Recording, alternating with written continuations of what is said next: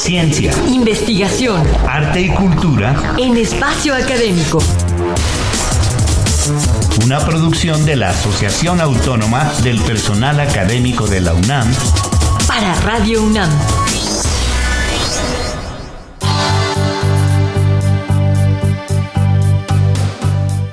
Hola, ¿qué tal? Les hablan al micrófono Sabrina Gómez Madrid y Ernesto Medina para tratar una interesante investigación que se ha hecho acerca de la influencia de la televisión mexicana actualmente. Y por eso agradecemos la presencia del maestro Germán Gómez Pérez para abordar este asunto. Muchísimas gracias por venir a hablarnos acerca de su trabajo de investigación, maestro. No, mi gratitud a ustedes.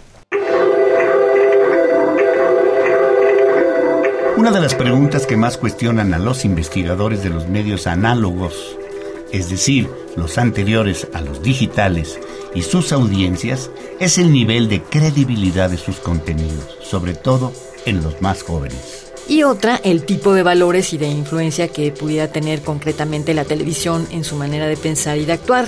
Es por ello que el maestro Germán Gómez Pérez nos compartirá el estudio que hizo a partir de esta problemática. Eh, maestro Germán, ¿en qué consistió el estudio que llevó a cabo a lo largo de 12 años y cuál fue el planteamiento del problema que lo impulsó? Claro, originalmente nunca pensé que iba a ser un estudio más que una sola ocasión, 2006. ese era mi, todo mi interés.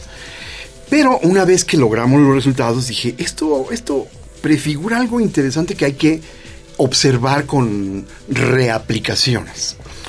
Y entonces convencí a muchos de mis alumnos durante muchos semestres a que abordáramos el tema.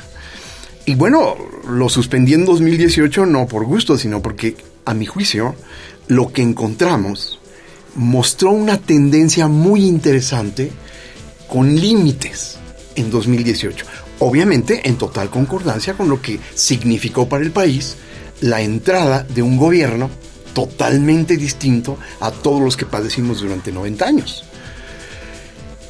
Entonces, dije, bueno, vamos a, hacer una compilación de todo esto y ver qué tendencias encontramos y tal. Eh, el punto de vista, o bueno, el problema inicial es cuál es la percepción de las personas en el movimiento y no en el movimiento, a favor y en contra, sobre la televisión. Eso es el planteamiento original. Hipótesis. No me acuerdo cuál era la original, pero ya con algunas eh, de las reaplicaciones dije, lo que aquí importa es ver la diferencia entre franjas de edad. Y entonces la hipótesis se consolidó como la hipótesis, digamos, de trabajo. Hay diferencias estadísticamente significativas entre la percepción de jóvenes y de adultos. La de jóvenes más crítica que la de adultos. Esa es la hipótesis de trabajo. ¿Qué encontramos después de 12 aplicaciones a lo largo de 2006-2018?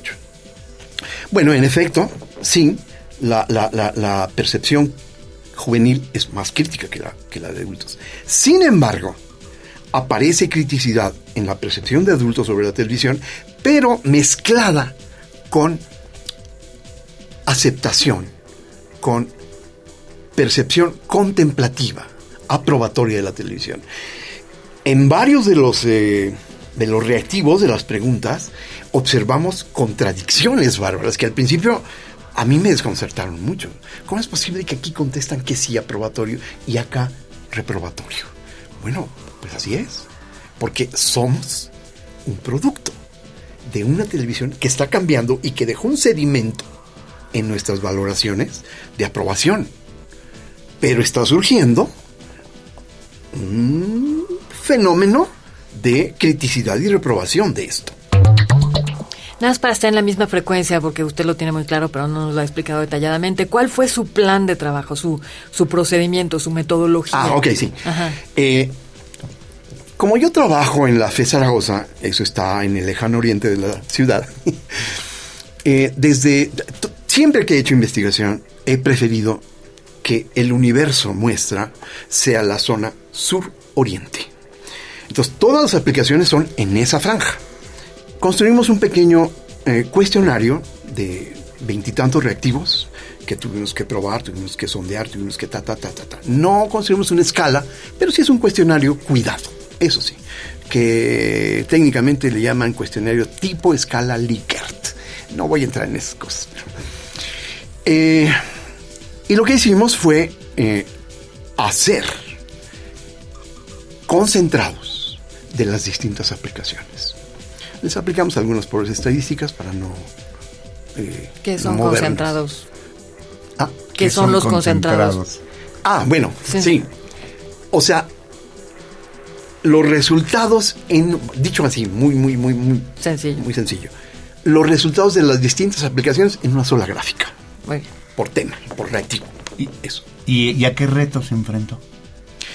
Bueno, en realidad no, no, no. Las personas casi no hubo rechazo. Eh, el rechazo que es muy común en, en encuestas es de 25-32%. Nosotros nunca llegamos al 10 siquiera. O sea, las personas nos... Eh, eh, por, una razón muy importante, que, además usamos eh, deliberadamente, decir que es un estudio de la UNAM. La UNAM es la tercera institución en el país de mayor credibilidad en la población.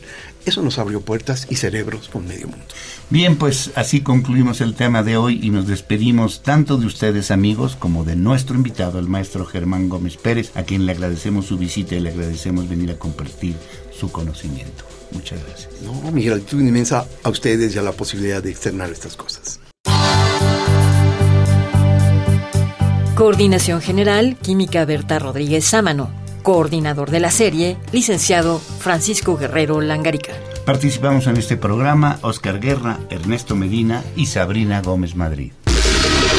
Ciencia, investigación, arte y cultura en espacio académico. Una producción de la Asociación Autónoma del Personal Académico de la UNAM para Radio UNAM.